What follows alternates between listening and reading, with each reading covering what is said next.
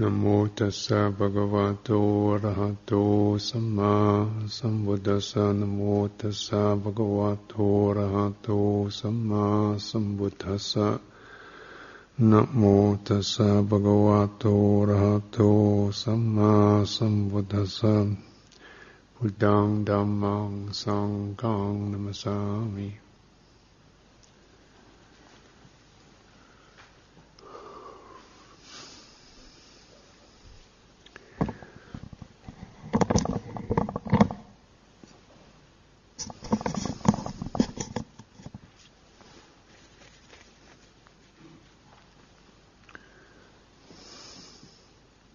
Often when we uh, come together in this monastery, it's at a time when we practice meditation. A lot of our uh, teaching is about meditation instruction. It's the the thing that attracts people because it's there's a sense of stillness and uh, serenity that's kind of in that in that Im- image, that impression, something that we really long for, the sense of uh, stillness and simplicity and serenity.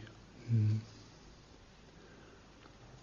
And when you see a group of people sitting still, they get that that impression. Until you look in your own mind and you see it's not still or serene. it's all sort of murky, mumbling around. Mm. Yeah. So of course meditation is is uh, very important because it's a way we get much more direct review of our experience. Directly reviewing it rather than thinking about it. Um, just seeing directly how the mind is, how the body actually is.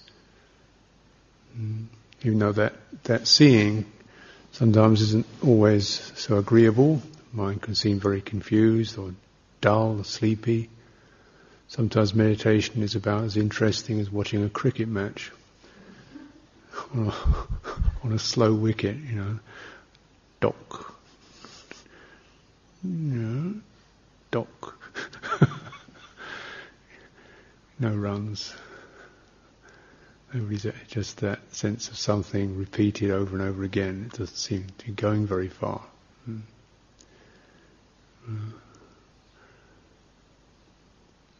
So in a way it is a time when we can directly look into our experience, you know, there's no particular time involved. There's no, you know, nothing we have to try to make, um, perform or achieve. We do begin to sort of like putting a review into just the way that one's mind is operating or this experience of mind. And one thing it has is a sense of a continuum to it. Always seems to be continuing, flowing on, this and that, and this and that, and this and that, this and that. Subtle, gross, happy, sad, anxious, worried, curious, inspired, disappointed. It's flowing on, it's a continuum to it. Mm. This continuum continuum of mental flow, which is often referring to events and experiences that we, we seem to have had, creates this impression of a permanent, ongoing entity, self, myself. This is my mind. This is my. This is what I am. My mind is like this. I am this. It gives that. It's not even an idea. It's a very natural reflex assumption we have, this ongoing continuum of mind. Mm. And it's really this ongoing continuum of mind that has to be um, penetrated. So obviously our practice has two aspects of it. To make that ongoing continuum at least as pleasant and as steady and as manageable as possible. So it's something that isn't running berserk is at least kind of happy or serene or we feel some uplift from it.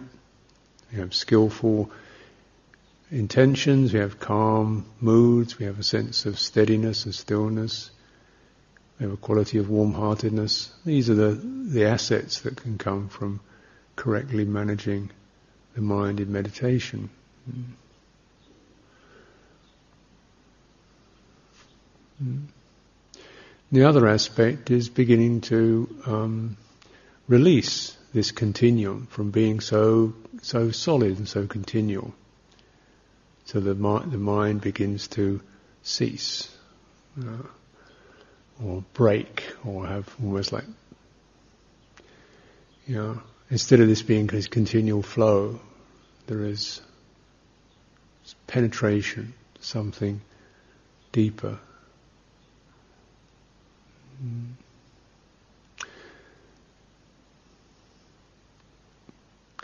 And what really helps is when we bear in mind that the meditation experience, the meditation practices in our teaching, in our way of, are, are really sitting with a much wider uh, training context, guideline context of Eightfold Path, right view, right attitude or right resolve, particular ways in which we, where we're coming from in our thinking, our attitudes, sammasankappa, whether attitudes are generally based on goodwill, on compassion, on non-sensuality, not being geared up to the sense world, whether our attitudes are really based on that and our directives are based on that, right speech or speech that is comes from those places, speech that's useful, speech that's purposeful, speech that is just,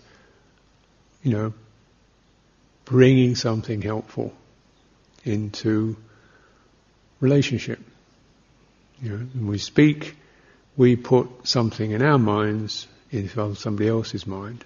That is a very powerful act to be engaged in, isn't it? We take it for granted because we're talking all the time. And yet, if one recorded everything one said, you think, how much of this would you really feel, this is what I like to put in somebody else's mind?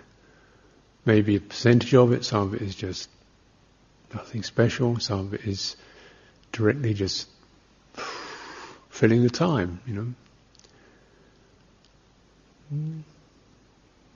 Right action, action that's again based on these wholesome root intentions, attitudes.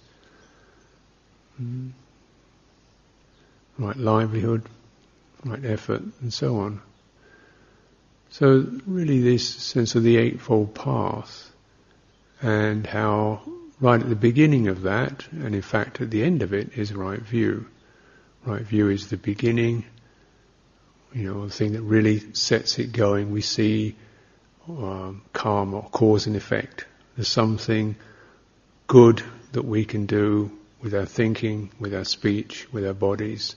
There's something harmful that we can refrain from or restrain with our thoughts, with our speech, with our bodies. Mm. There is such a thing as skillful and unskillful, wholesome and unwholesome. And they're not just judgments, they're not just social etiquette, they're actually, um, you know, acting upon them definitely brings around an unpleasant and confused result, unskillful. We feel confused, we feel unsatisfied, we feel impassioned, we feel worried. It doesn't take us to a good place. The unskillful, you know, such as, um, you know, terms of speech, cursing, swearing, lying, gossiping. You know, you we've all done these things you know, recognize sometimes the results, you immediately sense, oh, that was, God, that was bad. Why? You know, why so bad about it? really to know the unwholesome as unwholesome, where does this take me? What do I feel like at the end of it? Yeah. Do I feel steadier, more spacious, more warm, more flowing, or do I feel uh, confused, off balanced, reactive? Does my speech respect somebody else, or does it just dump on somebody else? Does it you abuse somebody else's mind, or make good use of it? So we see the, the unwholesome. Well, this is something I can recognize because I get the feeling for it. There's something about a human being, the amazing capacity of awakening, is that we can witness and get a full sense of the effects of our thoughts, our speech, our actions, which other creatures don't. Hmm? And this was the um, the, the second great realization the Buddha had, the realization of good and evil, you could say. You may not think that's such a big realization, but to really know, not just whether somebody else blames you or not, whether you get punished or not, whether it's against the law or not, whether somebody else approves it or not, whether you make it happy or not, but to really know, to get a feeling for what the unskillful quality is. You know, a sense of something that is confused, um, doesn't give rise to wholeness, is self-centered, is projected, is uh, you know, it's distorted, and sometimes directly malevolent. Mm-hmm. To really get a sense for that, it takes quite a lot of clarity. Clearly, people would not act in the wholesome ways if they really knew the results of it. You know, if they really knew that unwholesome thoughts and speeches and actions cause them pain and uh, long-term suffering and degrade them and wear down their their potential, they wouldn't do it. Well, obviously, a lot of people don't know that. Most of us don't know that fully.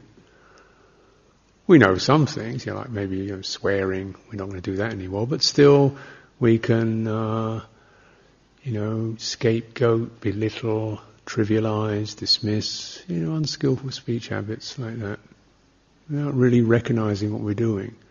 Playfully, sometimes. Passing the time sometimes. Got nothing to do, let's sit around and chat about somebody else. Make fun of somebody else or whatever, you know. So even unskillful speech is just passing the time, filling up the space. So, you know, one of our understandings of right view is to really look into the consequences of thoughts, speech, action, karma, cause, effect. This is right view, to take this as an important um, function. This means we are actually moving outside of the meditation hall you know, and contemplating what we talk about, who we talk to, why we talk, what's happening for us when we talk, what the results of that, hmm, where do we, what do we do with our time, uh, how much of it is just sort of filling in some space, how much of it is geared by uh, anxiety, uh, pressures of one kind, driven senses, feelings one should get something going or do something. Mm. How much of it is that? How much of it is actually just this about supporting the sense of a continuum? With right view, we start with at least saying, and something beautiful about this, saying, uh, you know, everything I do counts. So that places us right at the center of our life. Everything I think and do counts. It's all important. Hmm? This is where it really, this is what's really important. Just this, just what's happening, what's arising through this body mind, speech, actions, thoughts, attitudes. This is really important. I'm not just, you know, it's not just trivial. And it doesn't mean making that heavy, but it means almost like taking oneself seriously.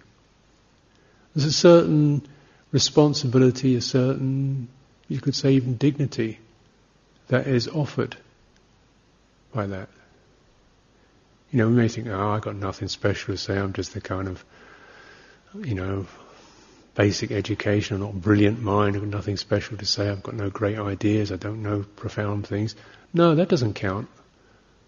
We're looking at Is one speech that which uh, is wholesome or unwholesome? Is it that which um, has these right attitudes in it? That's what counts, not whether you can give a brilliant lecture. So this means in a way we can all, whatever we speak, you know, if we're just talking about, you know, how to do the gardening, still we can cultivate right speech with that. What's gentle, what's uh, a speech that also listens. So when we speak, we listen. How's that affecting the other person? What's helpful? How can we bring it across? Yeah. So then that speech is like a, a special thing that we do. And maybe one of the ways we encourage right speak is to speak less. So that it becomes something that's more special, not just where it is really almost an overflow of nervous energy. Just to, one's anxious, one's worried, one's uncertain, so just bab, talk, talk, talk, talk, talk to find something, you know. So, you know, just learning to what's really important, what's useful. And then when we cultivate that, certainly I think we start to see, well, it's amazing how much when you start to refrain from careless speech or just, you know, casual speech, um, the effect. You start to listen a lot more to your own thoughts because they're no longer just spilling out. And we begin to see perhaps a lot of our, uh, where our, our, speech instincts come from are, oh, you know, wanting to make friends, um, wanting some contact, uh, wanting to be understood, wanting to be heard, uh, wanting certainty. You know, could you give me some information? Could you, you know, uh, wanting to feel one belongs. You know, I'm here, I'm steady, I'm okay, I'm accepted. Um, wanting some entertainment sometimes, or to somehow lessen the burden of one's own mind by having someone else share that, the problems, their sorrows, and so on. This is, you know, so it's good to know that, isn't it? So if we are doing that, at least we know what we're doing. Saying, excuse me, I'd like some to share my problem. Okay, fine. And that's okay, we can do that. But we just begin to recognize what's going on. So at least uh, we have some sense of awareness of what we're doing, why we're doing it, and then what is really necessary. How much is what's useful? Because you begin to also realize that the more you speak, probably the less attentive one is to that speech. It becomes habitual.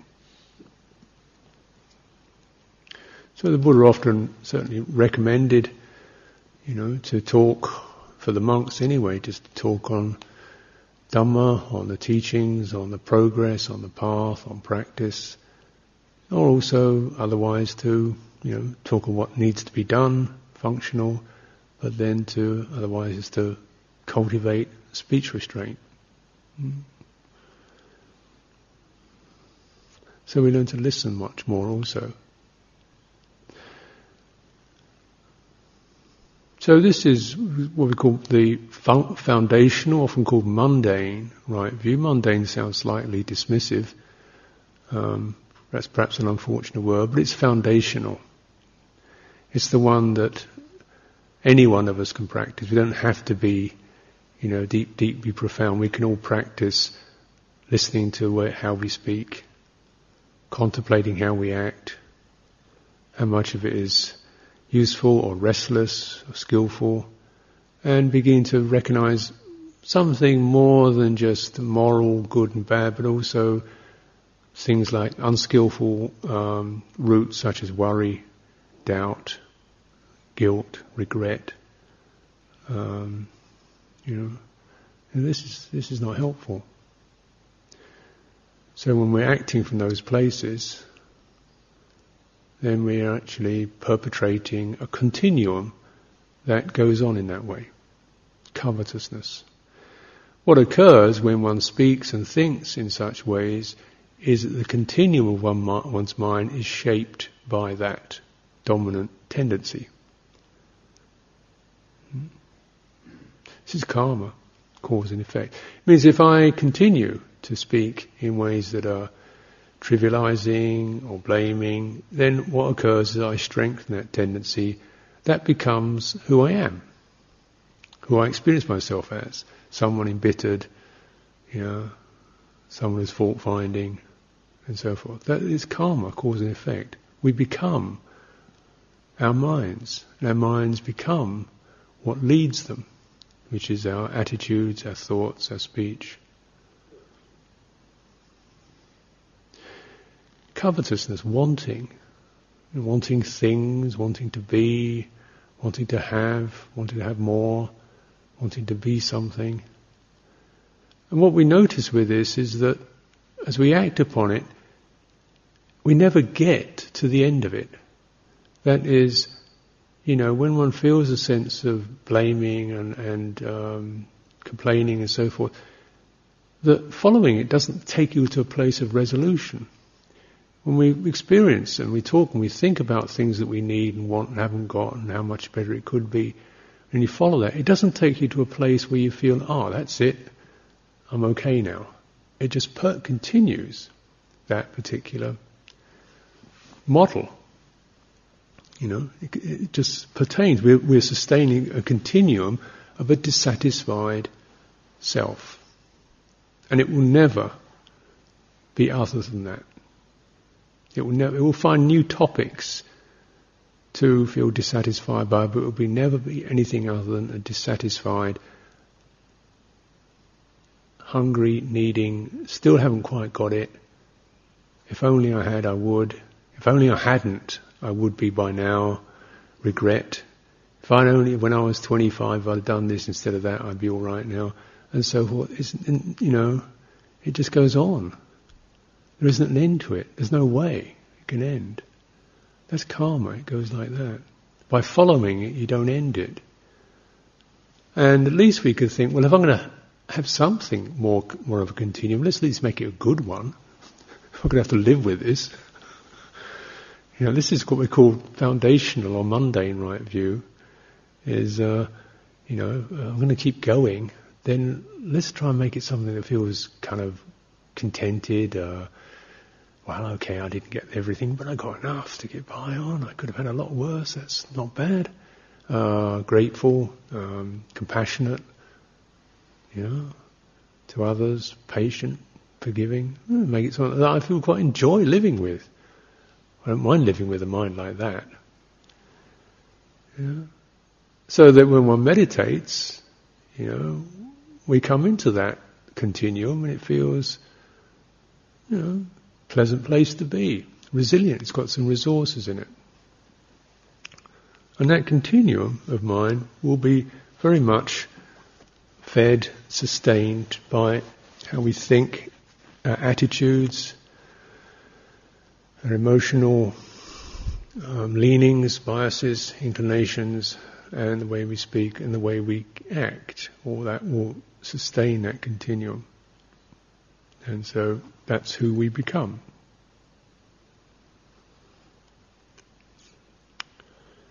And of course, you know, you can see it, look around, see the people who are driven to perform, to get better, never get to a place of completion.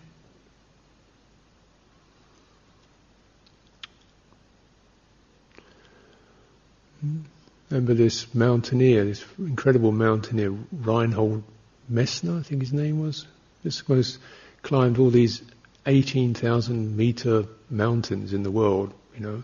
Frostbite lost most of his fingers and all that. So he was always climbing mountains, you know, that you then he had to climb with no oxygen after he'd done them once. You know, just climbing them with, with, with oxygen wasn't enough, so you climb without oxygen to make it a bit tougher. And he still had this feeling of inadequacy. Uh, there was this story one time he was just stuck in his tent somewhere up a mountain, just crippled with this feeling of inadequacy because he couldn't, you know, he'd never right, achieved enough. And like, you know, there aren't any more mountains.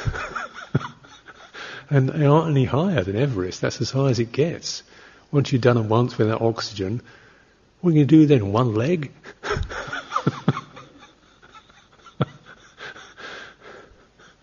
when is enough? When does the second most wealthy person in the world not wish to be the, first, the most wealthy person in the world? I only got 42 billion.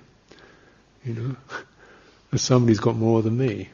You know, it becomes absolutely meaningless because, you know, from the outside you can see how ridiculous it is, but for that person, their sense of self is so formed on being,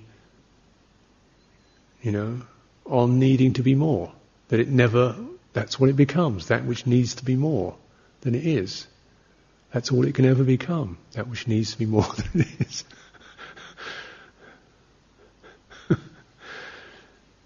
Yeah. So when we steer that, uh, we recognize, well, if I want to be something more than I am, can I at least be more contented? that might be a good direction to go to.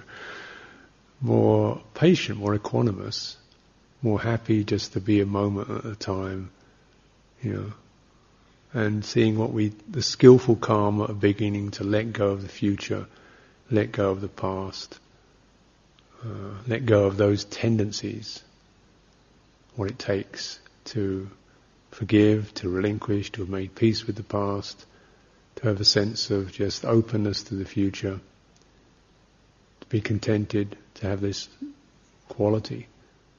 And when we practice uh, good karma like that, then mindfulness comes into play because it means that we're starting to become more stable in the present to really see rather than the movements of the future to get to get on to make this happen to this blur of continuum can i just take one step at a time? Say one word at a time. Make one you know spoonful of food at a time it doesn't have to be slow but at least one's conscious of it so you feel that push and you check it restraint so i think one of the really powerful practices that becomes is very uh, fundamental in monastic training is just to learn to eat one spoon of food at a time. You know. It doesn't sound like that much of an attainment till you try and do it. Particularly when you just have that, uh, you know, you've got a cut-off time, you, this is you, you've got this main meal, you might have a little bit of something else in the morning, you've got this main meal, you're pretty hungry. But even if you're not hungry, that hungry, how easy it is just to start putting it down, putting it down, and thinking about where you're going next, or getting on with something else. Know? Or, or you know, because it's got a momentum of movement to get keep moving, keep moving, keep moving on, moving on. Why? Where's there to go? You know? as if nothing will happen unless you keep moving. Hmm? But something's going to happen for sure. You don't have to keep the wheels turning. So what's it like? Not to necessarily eat at an incredibly slow pace, but just to take a spoonful of food, chew it, swallow it, make the next one, chew it, taste it, feel it going down, next one.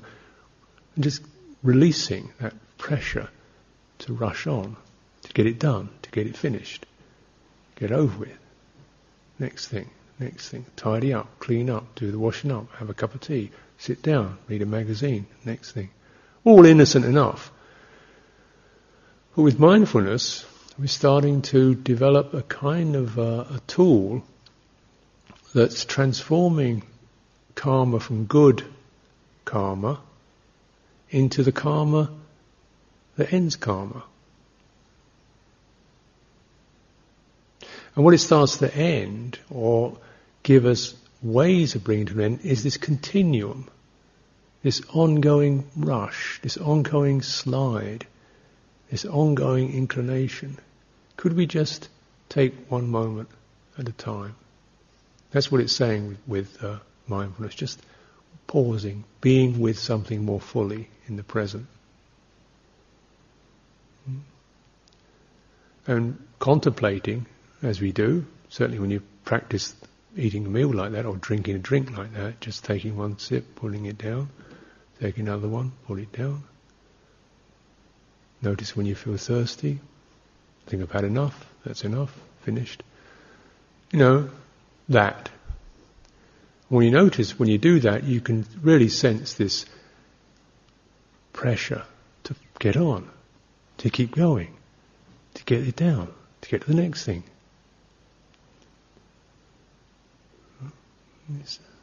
What's that? There's no reason for it, it's just a habit. And in that habit, which doesn't seem that, it's not immoral, in that habit is the pressure of what's called becoming, which is a movement, in a time movement, a movement of time, like an ongoing push. There's no rationale, though we can rationalize it, but it's so innate that we really hardly even see it as anything that could, a problem, or certainly anything that could stop.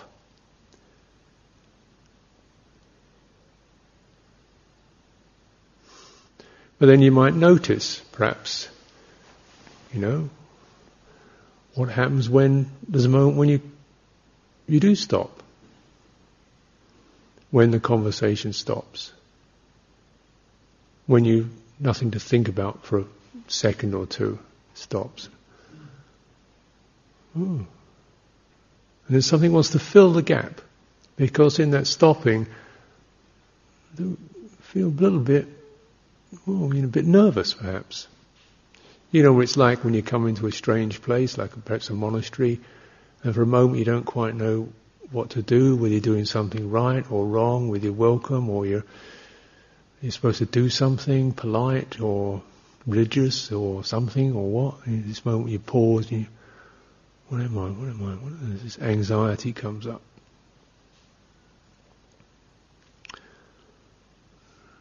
Or perhaps when you're t- talking to someone and actually the conversation stops and you just notice there's somebody there. You haven't got anything to say at the moment. Oh, anxiety. Fill it up. Say something. Hmm? I guess in a lot of situations that pause never occurs.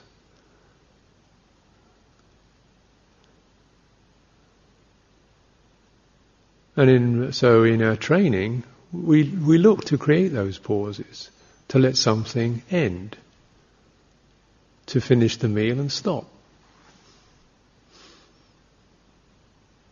to finish the cup of tea and stop, to finish the thing I'm talking about and stop. Notice there's nothing to talk about right now.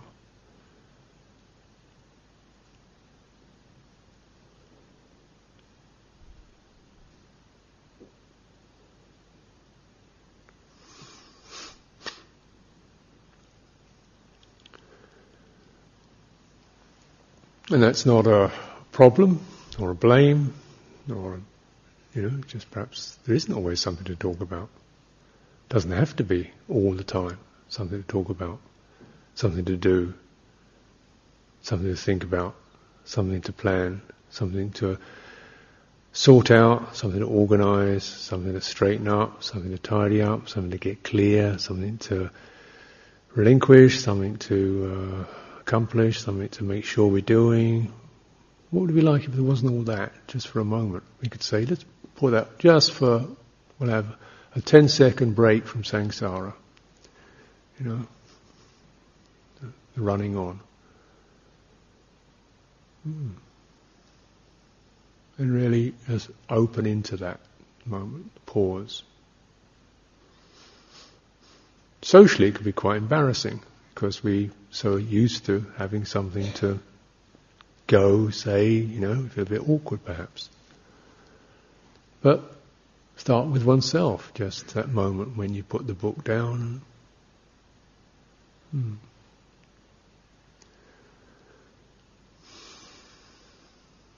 We finished that. We picked it up fully, we did it completely, we got to the end of it, we put it down.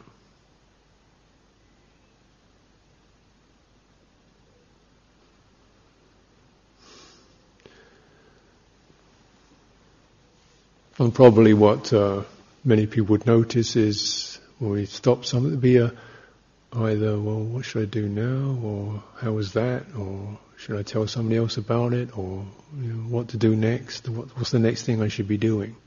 That's that's that's that kind of ongoing continuum. What would it be like to be there and just relax?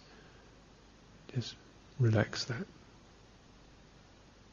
Just to recognize that this is suffering.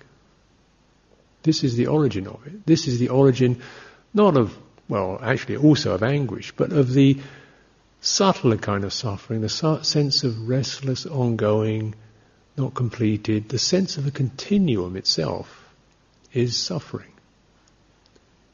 Because it's a continuum that has no resolution, has no conclusion, doesn't go anywhere special, just goes round and round. It's that. So this itself is uh, what they call dukkha, the dukkha of becoming, of being. And there's a thirst for it, a reflex that wants to fill up the gaps, the spaces.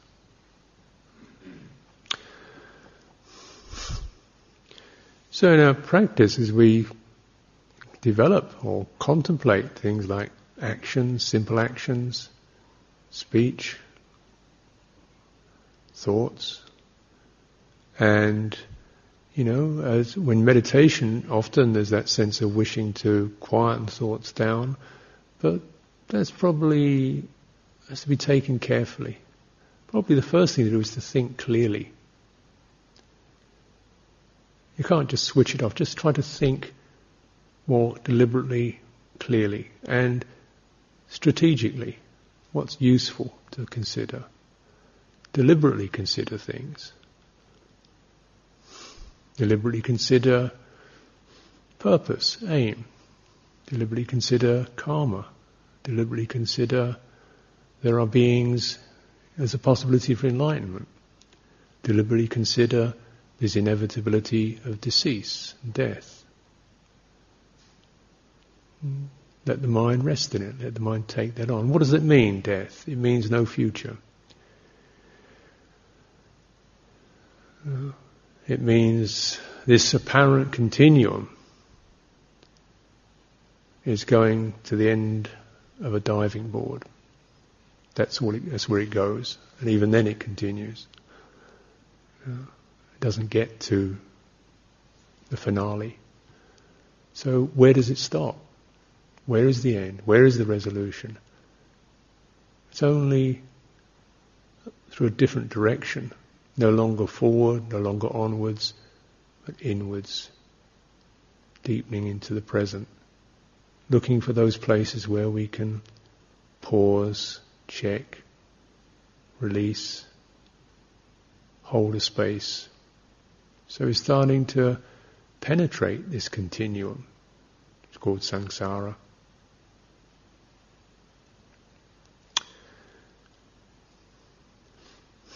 And this is the uh, view, you know, of insight, a view of the, the path view, looking into the constituents of an experience we're having. So we're eating something, there's the sensations, there's the uh, taste consciousness, there's disagreeable or agreeable feelings, there's impressions, there's a perhaps delight or happiness or distaste.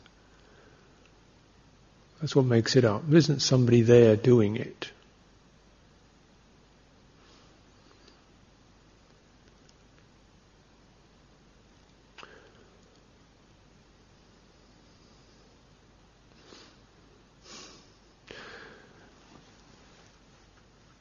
We're walking, there's the sensations, there's a sense of momentum, there's energy in the body, there's feelings, feeling, pleasant feeling, unpleasant feeling, physical sensations, there's certain movement, drive, energy. There isn't somebody, somebody else there. you know, sitting inside it. There isn't somebody walking, there's just that walking. And what is the somebody that, when is somebody walking, what is the somebody? The somebody is thinking about it, thinking about where they're going, uh, thinking about what a nice day it is.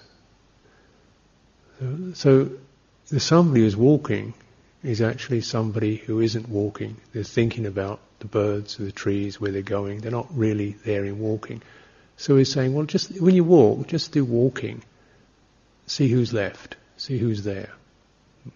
And make walking something that is purely walking. It's not walking some super special way, walking uh, in a very, you know, where there's a whole sense of self-preoccupation. We're just walking simply, naturally, understanding, contemplating what, what walks, what, the, what does the walking, what's, what's experienced as walking.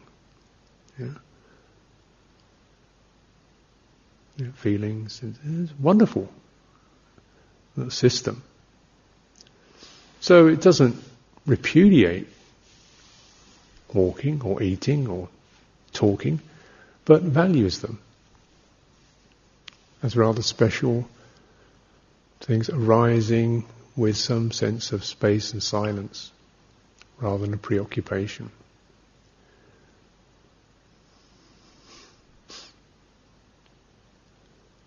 So this is what we call a, a, you know a path, because it's beginning to use this very uh, foundation we have of physical form, body, sensations, energies, to see or to begin to undercut this push of becoming, the continuum, the continuity, the self-impression with its future and its comparisons and its measurements and its so on. There's a simplicity about it, kind of innocence.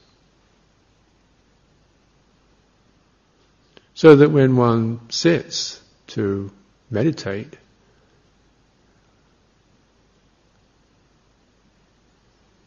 body, breathing, residues of the day come up, thoughts, memories. Mm-hmm. But when there isn't a continuum, there isn't a foundation for them to rest on. There isn't a foundation for them to be enhanced and proliferated over. They're just like uh, sparks, fly through the air but find no straw to land on.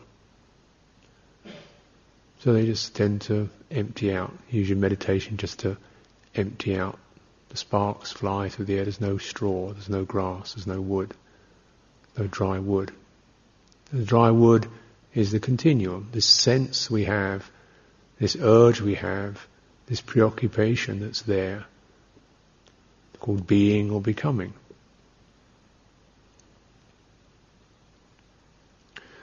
And without that recommendation of right view, it's very easy to spend one's time doing meditation. And meditation becomes another occupation of self, another occupation where I did meditate, how long have I been meditating, am I any good at meditating, she's really good at meditating, how can I be better at meditating, I'm never going to be good at meditating, meditating doesn't work for me, I've been doing this for 15 years meditating, I'm going to get better at meditating, I can't meditate, I should meditate, I'll try this to meditate. It becomes another doing, me doing another thing. And as we know, what's, per, what's perpetuated in that is this same experience of the unsatisfied self trying to find the right thing to do to get the feeling of completion, and there isn't one.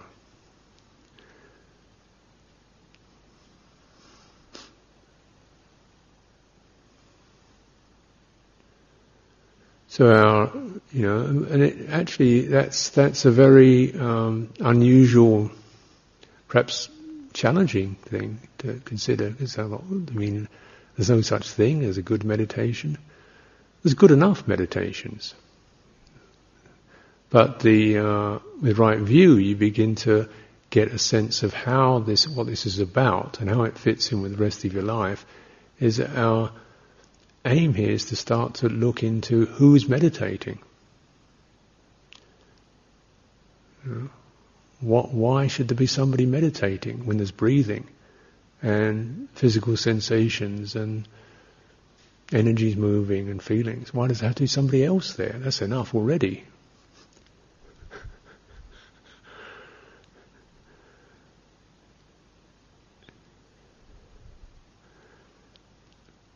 So what's called the more developed right view is to recognize there's this uh, emptiness, openness, or cessation, the non-full, non-nameable, non-manifest, non something that isn't becoming anything, isn't occupied, isn't territory, isn't colonized, isn't belong to anybody, doesn't own anything. Mm-hmm. Let me see your, the, the life from that perspective. But of course, this is a matter of realization.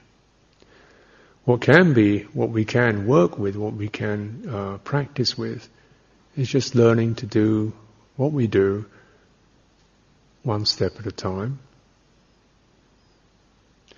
And keep your eye out for that sense of the continuum, the ongoing the future, the past, the time span. And, you know, meditation isn't really a development in terms of time. It's more a development in terms of space and depth, inquiry. Space through tranquility gives you more a sense of you're less pressurized, you feel more spacious and open. And penetration through insight.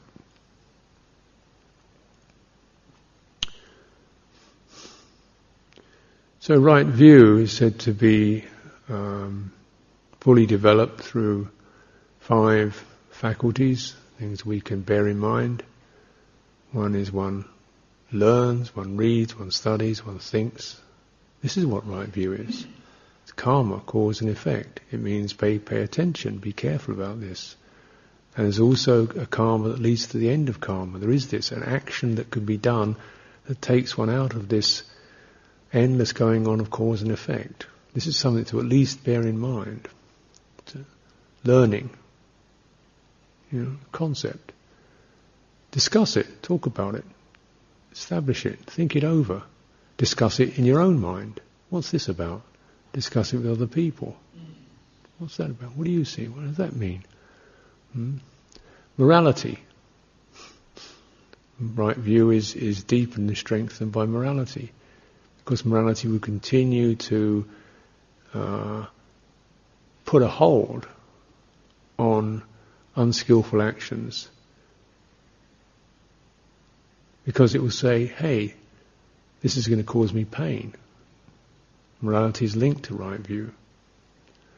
Tranquility, calming the mind, supports right view because we get a chance to see things more fully, steadily, deeply, intimately, directly. And insight develops right view because we really get to penetrate this matrix, this compounding of sensations and thoughts and feelings into a blur called myself. You start to penetrate that. And this is how right view is fulfilled through these factors. So right view is the beginning, the overseer of the path, and the realization of right view is to really see the ending of suffering, or the ending of this ongoingness, to see where that ends to see there's an emptiness, an openness, you know, where this flowing flood stops. Hmm.